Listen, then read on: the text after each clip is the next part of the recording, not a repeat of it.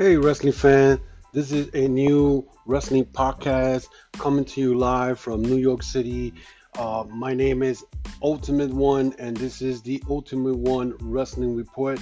And today will be the first episode of my report. I will be bringing you all the news that's been going on in professional wrestling today um, from WWE, AEW, Ring of Honor, New Japan Pro Wrestling. Um, Again, my name is Ultimate One. I have 45 years experience in the wrestling business. I go back to the Bruno Sammartino days, to the Hulk Hogan's, to the Ric Flairs, to the Four Horsemen, to the NWO days, to the Attitude Era. I've been through all of it. Um, I will be bringing you all types of report, all my opinions on the stuff that's going behind the scene, that what I see on TV and on pay-per-views. Um, I probably will give you even reviews from um, events that I'll be going in person. Um, but today, um, this podcast will be mainly focused on the shows that happened this past weekend um, with New Japan Pro Wrestling Southern Showdown, uh, the Ring of Honor Best in the World, the AEW Fyter Fest, and things that are going on in WWE. And um, once again, this is the Ultimate One Wrestling Report. Um, before I continue, I just want to let you fans know I do have a um, YouTube channel called Ultimate One Wrestling News. That's been going on for the last five weeks. You can check the five episodes in, in my YouTube channel. Um, you can subscribe to my channel. I bring every week a new video giving you all the latest stuff that's going on in professional wrestling. I also have my Facebook page called Ultimate One wrestling news where you'll see all my posting and same thing with Instagram Ultimate One wrestling news and Instagram. Same thing in Twitter. Um, you can reach me in all these platforms if you feel like you need to comment give your feedback. Maybe you don't have to agree with me with some of the stuff that I may say but that's what we are here to agree and disagree you know for the wrestling fans out there. So First of all, let me start off with what happened today. The, the sad news that came in from Mexico.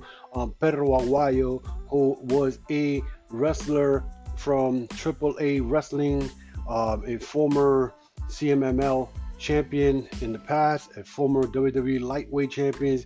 Um, when WWE WWE had the lightweight title in in Japan when they had a working relationship um, back in the 80s before McMahon took over in 82, but they kept defending those belts, defending that belt until 1997 when the WWE decided to take it out of the area. Well, he passed away today at the age of 71. As most of you know, Pedro Aguayo Jr., his son, died about in 2015 in a match where Rey Mysterio Jr. was wrestling him, and he did the 619 on his uh, Pedro Aguayo Jr., and he was dead in the ropes when he hit him with the 619. Well, now today, uh, sadly, the um, the father passed away at the age of 71. Um, I first saw Pedro Aguayo Jr. at Worlds Collide back in 1994 when WCW uh, did a joint pay-per-view with AAA where uh, Pedro Aguayo wrestled Konnan in a steel cage match. That was a great match. I remember that vividly. So, once again, um, my condolences to the family, to Pedro Aguayo. Um, I know it's been very difficult the last four years. First the son, now the father. Um, my regards to the family. Now let's get back. Let's get back to the real reason why we're here in this wrestling podcast, and it's to talk about wrestling. First of all, the first thing I want to talk about is the best in the world that happened on Friday night the card was eh, it was average. It wasn't it wasn't anything that I could say that um, that blew my mind off. I think the only thing that really caught me by surprise was the um, um, Flip Gordon becoming a fourth member of Villain Enterprise. So that was very shocking. I expect him to be part of the um, Villain Enterprise. Um, apparently, um, uh, Lifeblood was trying to get him Flip Gordon to be part of that group. As you well all know that um, Juice Robinson was the leader of the Lifeblood, but apparently a couple of weeks ago, Juice Robinson decided he did not want to work with Ring of Honor anymore. Um, and a lot of New Japan wrestlers don't want to work with Ring of Honor. I, they feel that the, the the promotion is not doing anything to grow and is hurting some of these guys' uh, I believe they they stocks. So as far as wrestlers, as as we know, uh, Flip Gordon betrayed uh, um, the Lifeblood after um, Bully Ray and a couple other guys I've never seen before came in, jumped in. Bandito, uh, Haskin, um, Williams, and Flip Gordon came to the rescue. All of a sudden, the lights went out. Um, before the lights went out, Marty Scurll came out and introduced Flip Gordon as the fourth member. The lights went out uh, during that whole uh, section, um, and when the lights came back up, Flip going um, super kick Bandito and and uh, beat him. Um, also, one match that I was looking forward to was the Colt Cabana and uh, Nick Aldis against the Briscoe. Apparently, Colt Cabana got hurt and wasn't able to team up with Nick Aldis, and out of nowhere, uh, Eli Drake shows up as a member of not Ring of Honor roster, but the NWA roster. So Eli Drake signed with NWA, so now it looks like he is going to be wrestling with uh, NWA, and, and, he teamed up with Aldis. And during the match, um, um, James, um, James Storm was com- doing commentating with um, with uh, Colt Cabana and uh, Igor Kabani, whatever his name is, and um, Eli spit at uh, James Storm. Ended up rest, uh, fighting in the aisle, ended up in the back. The Briscoes win, ended up um, jumping Nick Aldis and let him lay. Um, as far as I'm concerned, um, the title match with the with Jeff Cobbs and um, and Matt Taven. I don't know what's going on with Ring of Honor, but they made um, Jeff Cobb look real, real weak. Jeff Cobb, as you well know, he was undefeated, even though he lost his Ring of Honor TV title um, to um, Shane Taylor, which he didn't get pinned. It was a four way at the best in the world, and he didn't get pinned, which to me, I said, okay, that's great. You you made him lose the belt, but you didn't get him pinned, which still made him a strong baby face and a, a guy who will go after Matt Taven's belt. Um, apparently, this past weekend, Matt Taven wrestled Jeff Cobb. The match was 10 minutes long. I don't know what happened. I don't know why it was 10 minutes long, but pretty much they buried Jeff Cobb. Don't know why. Now all of a sudden they had the taping the next night, and supposedly um, Colt Cabana um, went into the ring while James Storm bait him into the ring. James Storm uh, attacked Colt Cabana. Ended up they ended up I think having a wrestling match, and James Storm is now the new NWA National Champion, and Cabana is no longer is the champion and uh, for the NWA belt.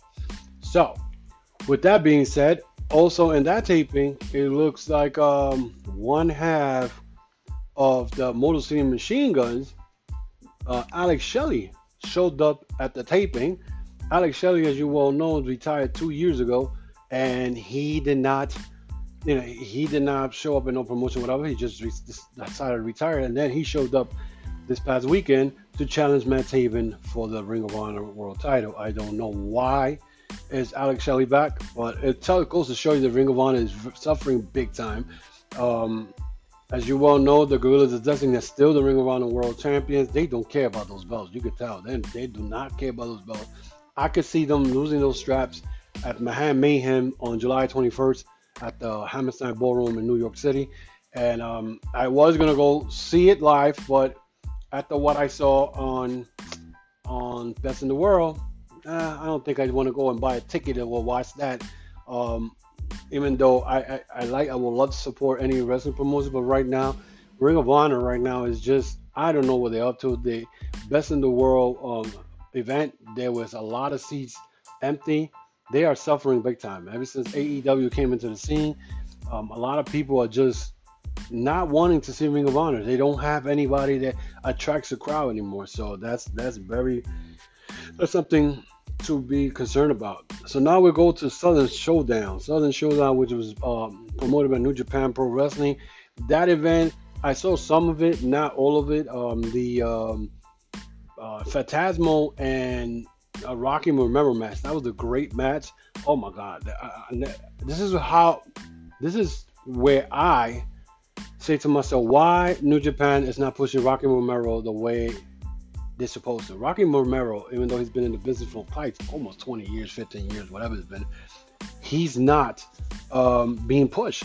Um, he the uh, the IWGP Junior belt is not being around his waist at one point. I know he's been multiple time IWGP Tag Team Junior Champion with multiple t- um, um, partners, but my question is why? Why he hasn't been pushed? He did a he had a great match with El Phantasmo at the Super Juniors where he pinned El Phantasmo. Then El Phantasmo ended up in a uh, Southern Showdown putting his cruiserweight cruiserweight Rev Pro title on the line, and that was a great match. Even though El Phantasmo ended up retaining the belt, but it was a great match. It was a great match. I, I couldn't believe it. But then we go to right after the match, of Gorilla Destiny defended the IWGP Championship against um, uh, Mikey Nichols and Juice Robinson. That match was pretty good. It, it, was back and forth, you know, probably 10, 15 minutes, whatever it was. Uh, Gorilla's Destiny ended up um, retaining the belts on that. And right after that was the Will Ospreay and Robbie Eagle match. Uh, let me tell you something. Um, to me, that was match of the week. Robbie Eagle versus Will Ospreay. That match was incredible. These guys did a lot of high flying spots, um, a lot of a lot of bumps, which I mean I was like amazed. Um, so it was a crazy match. Will Ospreay ended up beating him, but it, Robbie Eagle showed that he belongs to New Japan. And unfortunately, for a lot of Bullet Club fans, uh, the following night they had a six-man tag, which was Hiroshi Tanahashi, Okada, and um, Will Ospreay ended up um, teaming up together, and they wrestled against uh, Bad Luck Fale, Jay White, and Robbie Eagle. At the end of the match, uh, Okada, Ospreay, and Tanahashi ended up winning. Jay White decided to attack uh, and decided that he wanted to put a hurting on on him and asked uh, Robbie Eagle to hit him with a with a chair. Robbie Eagle in return super kicked Jay White. So now it looks like Robbie Eagle was no longer a Bullet Club member, but instead he joined Chaos. So that's going to be very interesting. We all know that Robbie Eagle is going to get his, you know. So that's going to be a very, very, um, very informative, uh, a very good match. Um, actually, a good storyline because now we're going to see what's going to happen to him, who he's going to go after um, in the Bullet Club, or the Bullet Club is going to send Phantasmo or Bone Soldier after him, or they're going to attack him somewhere in the G1 climax is coming up now, starting this weekend. So we, we will not know until until it happens. AEW Fyter Fest that uh, the, that event was pretty good before the pre-show. The pre-show pretty much sucked, um, with the exception of three-way tag team with uh, Private Party. Uh, SCU and the best friends. That match should have been put in the main in the main show, not in the pre-show. The CIMA versus Christopher Daniels should have been put in the pre-show. Um, but overall, the, the the show itself was I'll give it a seven and a half. Uh, the um, the Cody Rhodes chair shot that was oh my god, he got hit so hard with that chair shot. Even though it was gimmick, uh, uh, Shawn Spears hit him wrong. Instead of hitting him flat on his head. He came down kind of hard, caught him in the edge, and busted him open, as you all all you wrestling fans saw this weekend. Um, so, I mean, a lot of people on Twitter, especially um, other podcasters, are saying, "Oh, the, the fans have gotten soft because of the CTE situation." Oh, wrestling fans. No, first of all, the, the chair shots in the head should not be in the business anymore. You see what happened to Mick Foley. You see what happened to, to a lot of other wrestlers. These chair shots to the head are no good. I say stop it and let's stop that. There's no no no need for that. Um, the overall, like I said, the rest of the show was pretty good. The Jon Moxley and Joey Janela was sick. When I tell you it was sick, it was sick. Uh, these guys threw everything on each other except the kitchen sink. Uh, the part where uh, Moxley uh, picked up uh, Joey Janela and gave him a, a, a uh, I think it was a, a, electric chair, whatever they call that, move, and he Joey Janela ended up stepping on thumbtacks with his with his bare feet. It was sick. I mean, yeah, he had thumbtacks stuck in his feet. You see the blood gushing out his feet. It was just sick. But at the end of the day, Um, uh, Jon Moxley won that match. Afterwards, Kenny Omega ended up attacking him, setting up their match for All Out, which is good because now it'll continue. Um, which I doubt he'll be in uh, Fight for the Fallen because he'll be in, in, in, Japan for the G1 Climax. So that that um, you should be able to see him at the G1 Climax. You will not see him at the uh, Fight for the Fallen because he will not be in the United States. So that's pretty much uh, pretty much a review of the three top shows. Um, other news, um, WWE is pretty much interested in getting LAX. Now, if LAX is smart, they will not go to WWE because WWE doesn't care about the tag team division. So LAX, most likely, I think their contract is up this summer, and TNA is not going to sign them because they do not have the money to pay them, and LAX will not sign with TNA back again, or Impact, whatever you want to call them. Most likely, I see them going to AEW, where the tag team scene is way better, and they concentrate on tag team division, and that's going to be uh, something that we should be able to look forward to. So, also, my uh, Maria Kanellis is pregnant. So, um, and also uh, the fact that they used her this week in Raw and used her as someone who will make Mike Kanellis look like a fool, pretty much Maria Kanellis' bitch. Um, pretty much that's what happened. I mean, they they, they kind of punished Mike Bennett because after the 205, um, they said he walked away from the the, the show because he got pinned. Um, so um, so he ended up going to the main roster now, and now in the main roster they made a fool out of him.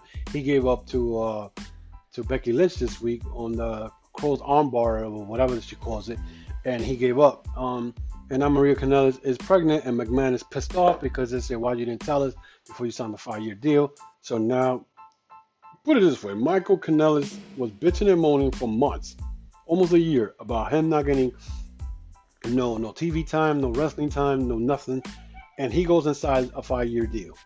I don't understand it. So now you're going to be stuck there, and now you're done. You're, you're not going to be able to get out of that contract unless they fire you, and they're not firing anybody because they're scared you're going to end up going to AEW. The AEW effect is going on in WWE, and they're not letting anybody know go. So, you know what? It, it's it's sad, but you could have had a chance.